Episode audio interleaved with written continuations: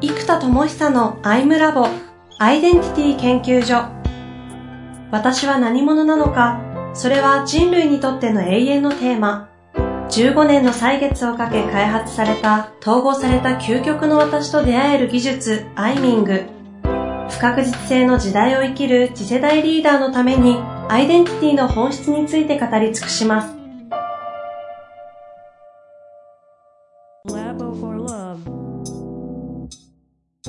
こんにちは、遠藤和樹です。生田智久のアイムラボアイデンティティ研究所。生田さんよろしくお願いいたします。はい、よろしくお願いします。さあ、ということでね、今週も行きたいと思いますが、もう最近この番組がラリルレロマン、違う違う、いや、やゆよって言った間違違うよ。やゆよのね、番組になろうとしているこの休み、ゆるみ、ゆるみ、余白、白。余力もありですけどね。余力もありですかね、余裕とかね。そうそう、余裕。まあ余裕いいかもしれないですね。うん。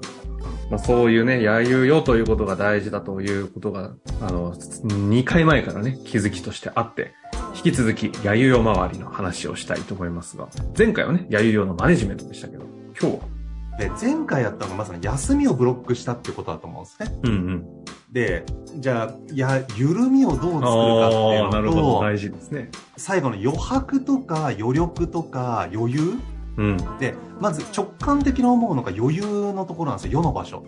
おこれ何やっちゃうかっていうと、私、やっぱこう、お金回りを全開に投資しちゃうんですよ。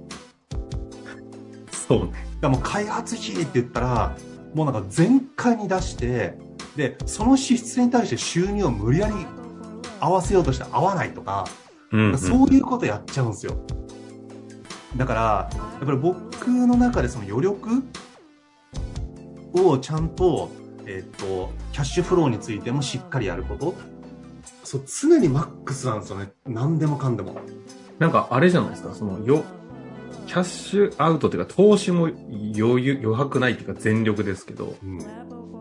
売り上げも、ある意味稼ぐということに対しては全力ですけど、割引も全力ですよね。そう、割引もね、限界までやっちゃうんですよ。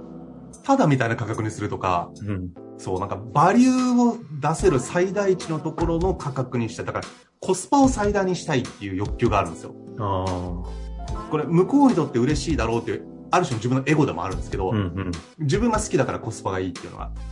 なので、どうしてもコスパを全開にしようしようしようとすると、結果何が起きるかっていうと、もう、ね、その、原価ギリギリで何でもかんでも提供する。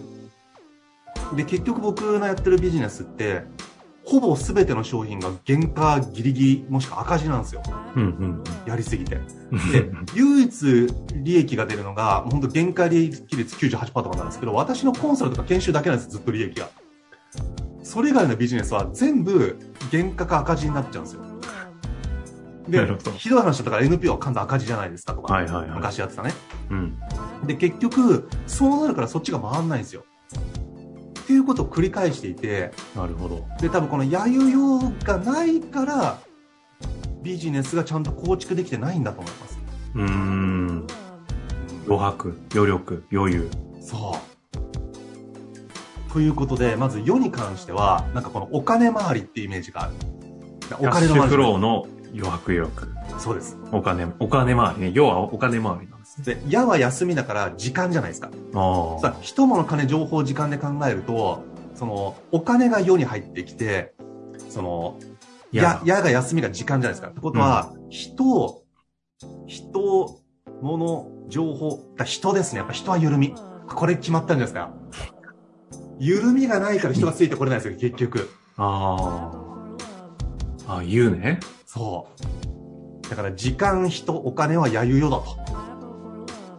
本当だ。時間。矢が時間、お金か。緩みが人、うん余裕がお金。あお金。あ。これ、なんかもうなんかのメソッドですね、これね。よう、よう気づきましたね。ねえ、やゆよ。何の打ち合わせもなく、やゆよも奇跡的に1回目で生まれましたからね、やゆよ。でね、このね、合気道僕やってたって言う言うはいはいました言やってたんですけど、これって緩みなんですよ。へえ、あ、そうなんですか。お互いが力て力んでると、引っ張ったりなんかしても動かないんですよ。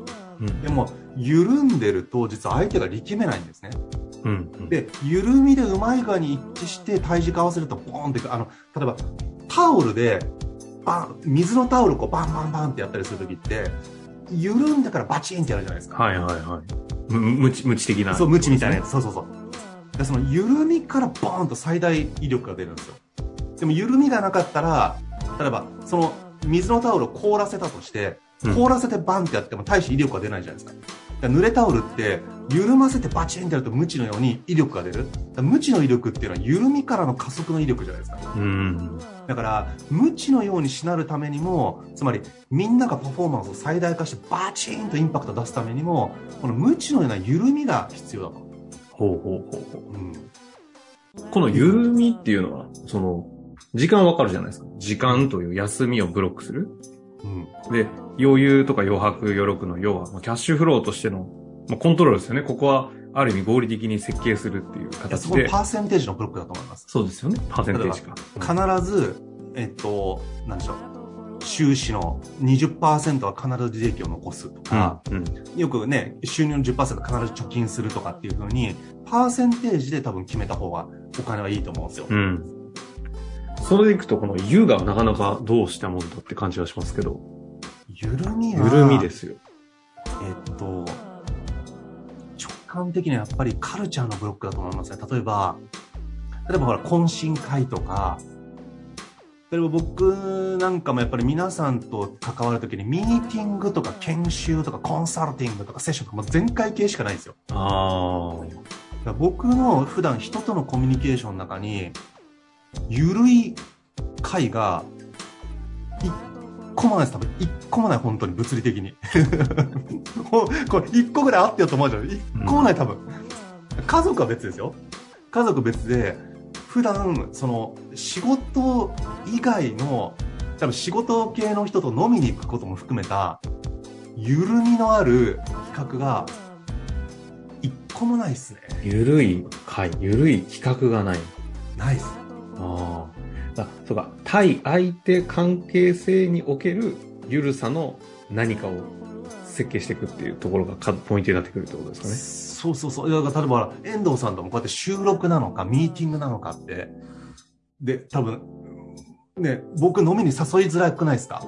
自分で言うのもなんだけど。ああ、誘いづらいっていうか、もう、もはや、失礼な言い方だとあれですけど、飲みに誘うという選択肢ないです。そうそう、選択肢ないじゃないですか。うんで、僕多分誘っちゃダメだ。だと思ってる。そうそう、人にそういう雰囲気に思わせてる節が多分きっとあるんですよ。で、実際僕も普段、そそういう時間一切取らないので、そうなんですよ。だから多分みんなも誘いづらいし、こっちも誘われても、あ、でもちょっと今、全力でこのコンテンツ作ってるからとか、でもこの開発があるからとかなっちゃうから、結局、その、企画ですね。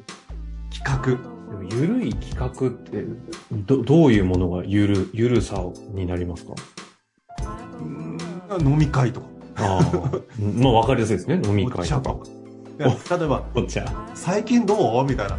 久々に会おうよとか。特段目的ないじゃないですか。はいはいはい。ただ僕の場合厄介なのが久々に会う人たちがリーダーとか起業家とかの友人ばっかりですよ。例えば遠藤さんと会っても、結局リーダー的な人じゃないですか。経営者なしとか。だからそういうな仲間と会っちゃうと、結局、なんだろう、一定レベルミッションが達成されちゃうっていうか。結局そのミッションにゆ対してるさを目的とするゆるい場じゃなくなっちゃううんそう、ですね。ゆるいんだけども、結局そこで繋がった人たちと仲良くなったら、ミッションがお互い進んだりとか、うん。結局どっか一部にミッション的な接待ゴルフとは違うんですけど、まあ仲良く遊ぶだけでもいいんですけど、まあでもそうだな、でも確かにそういう人たちと遊ぶだけでも違いますね。遊ぶって遊ないですよね。ああ、そういう人たちと遊ぶっていう方がなんか、そうじゃない人と付き合う方が逆になんかマネジメントできなそうですよね。新しいそういう付き合いを作りに行くってことですかパ、パパ買いに行くとか。いや、ね、難しいんですよ。いやいや、パパ会とか、幼稚園の時あったんですけど、子供がね。行ってもなんかね、ううまくコミュニケーションできないんですよ。なんか、いや、なんかガチな話しかできないから、ああ、そうなんだ。なんか、なんぞ、だから、やっぱり無意識でお仕事何してるんですかとかなんか仕事の話に持ってこうとする自分がいるのよ。でも、いやいや、それさ、この回で仕事の話しなくてよくないっていう場合じゃ明らかに。しかも、向こうも聞かれたら聞かなきゃいけなかったらいきなりアイデンティティとかの話になっちゃうから、なんだみたいになりますもんね。そうとか、あと起業してて、あ、すごいっすね、うんみたいな話になっちゃうから、なんか場を壊しちゃうじゃないですか。あだからなんだろうな、その、日常会話とかあんまできないですよ。日常会話があんまりできない。できない。問題ですね。問題です。だからもう、だからね、緩みがなさすぎる人生で、なんか、だから趣味とかなないですもんね。もう完全にもう、今ね、全力投球しすぎて。開発そのものがね、もう趣味化してると言えますもんね。そう、仕事が趣味ですみたいな言い方になっちゃうぐらい、ね、これなんか、ヤーユーヨーの中で、ユは結構、こう、まだ、こう、クリティカルに出てない感じがしませんか？そうですね。だからやっぱり緩み企画ですよね。緩み企画ね、何なんですかね？例えば月に1回とか、でも普通の社会人だったら週に1回ぐらい飲み会とか交流会とかなんかありますよね、多分ね。ある、ますよね、普通ね、多分。あと好きな人とか毎晩行くじゃないですか。そうだよね、終わった後。しかもはしごとかするじゃないですか、2件。あー2箇所とか。交流会2箇所とか、なんか、まあ、うんそれもなんか交流会って発想になっちゃうのが僕っぽいけど、あの飲み会とかね、違うグループの飲み会とか。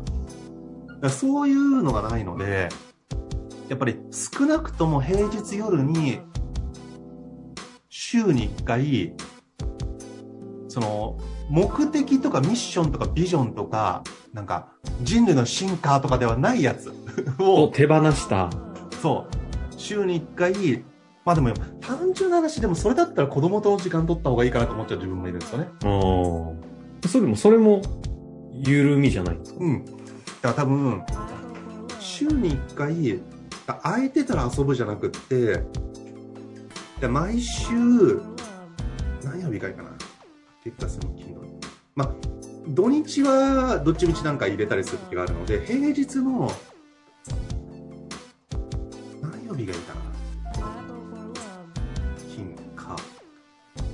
水はね、なんかね、ちょっとなんかライブイベントとか入れたくなっちゃうんですよ。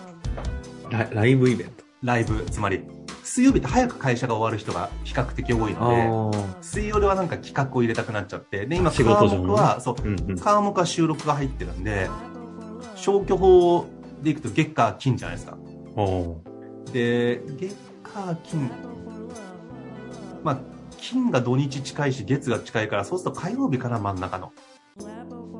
毎週火曜日、あ、子供の習い事もね、何曜日に行ってるか分かってないんですよ、多分そういうのもね。うん。だから、あ、今日テニスなんだとか、あ、今日水泳なんだって感じで、何曜日が固定で行ってるかも、あんまり理解してないですよ、僕。はいはいはい。それぐらい多分疎いってことなんですよね。うんまあでもそのどこかに何かしらの形で、な、何をするの？よ夜遊ぶともうただ子供とゲームするとか、ああ。いや子供がね、スプラトゥーンが出てね、スプラトゥーン3お父さんやりたいって言うんだけど、いや、そんなスプラトゥーンなんてもう買ってる余裕もないしね、もう、やってる余裕もないし、もうハマっちゃったら悲惨じゃないですか、僕。あ、そこに警戒するんですね。いや、それ警戒しないと、子供の時ってゲームハマってますから、あ異常にハマりかねないなっていうリスクを感じてるんですよ。あ。うんうんうん。結果子供と遊べないんですね、うんじゃあ。そう。で、あともう一個多分金夜に普通に、なんか交流会とか昔よくやってたんですよ。だからなんか、あこの人とこの人つなげたいなとか。そう。だから自分が会いたいなってやるとなんか、だから自分のメリットで動くみたいなのがあんまり好きじゃないですか。なんか貢献できないと気が済まないって、なんか謎のマインドが多分出来上がってて。だからこの人たちをつなげるとみんなにバリューがありそうっていう結局なんかちょっと全力感あるんですけど、あるんだけど、なんかミッションベースは感じましたけど。あるんだけど、えっと、なんだ、真面目なやつじゃなくって、ちょっと話そうよみたいな。でも、生田さんにとってそれが、その、湯であるかどうかですからね。そうそう。世界が言ったら人をつなぐのは仕事だっていう人もいるかもしれないですけど、生田さんにとって、緩みなんであればね、なんか良さそうな感じがするっていうところで言うと、今回決まりそうなのは、子供の月火金ど、どこ忘れましたけど、月間のどっちちかですね。月火のどっちかに、まあ、本当に緩く一緒に遊ぶという時間と、なんかご縁をつなぐような金曜日に。ゆるくゆるくスターさんに紹介してもらったりするのは結構多くの方々が望んでる気がしますよね。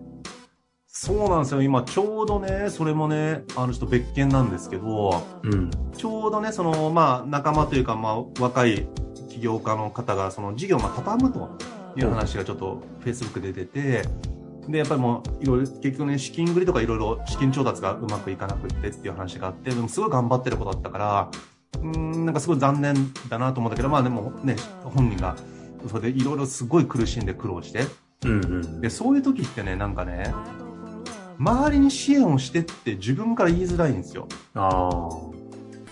で、そうするとなんか僕なんかまたすぐに後継心出てくるから、じゃあ、どうしたら一番その今大変な場所を解決できるかって思うと、えーっ会社の残ってる資産をどれだけ売却できるかじゃないですか。つまり、事業を閉鎖したとしても誰かに引き継いでもらう事業譲渡できれば、えっと、少しでも会社にちょっとお金を残せるとか、うん、例えばね、社員の給料未払いに多少なっちゃうのは仕方ないと思うんですけど、まあみんなも理解してくれると思うんですけど、とは言ってもやっぱり経営者としては、できる限り払いたいじゃないですか。っていう時にやっぱりその持ってる資産で一番大きいのが事業だったりするのでそれを売却したりとか譲渡したりもしくは協業とか何かしたか、えー多少でもチャリンチャリン残る仕組みなのかなんかできないかなと思うわけですよであじゃあこの起業家だったらいや絶対もう方向性バッチリだなと思って二人にちょっと話を振ったらもうぜひぜひってなって、なんか今度二人で会って話すって言ってて、まあもともと知り合いだったんですけど、でも知り合いだからといって、すいません、僕持ちかけられないですもんねこの、この、なんか、サービス買ってくれませんか？って言いにくくないですか？プレッシャーもあるし。いや、ここに仲介のね、立場、本当に大事ですもんね。誰が仲介するかにもよりますし。そう。でね、それをしれっと繋いだらすごい喜んでくれて、まだまだ話、今度会うって話になっただけで、あなんかお互いなんかいい話になりそうな気がしてね。だいや、でも、生田さんが人間の関係性の中に入っていくということそのものがね、今までのことを考えると緩みですからね。そう、だからそういうの忘れてたなと思って。だからやっぱ緩みがないから、だ大変になっちゃってるんですよ。あ結果。あ。なんかここは、やもよも大事ですけど、ゆから始めていただきたいなという感じをね、ちょっとしたところで、ね今日のあたり終わりたいと思いますけども、まあ、一度、今日、今日というかね、今回で、やゆよ周りはうん。終わりですかね？そうですね。また次何が来るか楽しみにしていただきたいと思いますが、ぜひね、皆様も、やゆよ改めてやゆよマネジメント。振り返るタイミングにしていただければと思います。はーい。ということで終わりましょう。ありがとうございりがとうございました。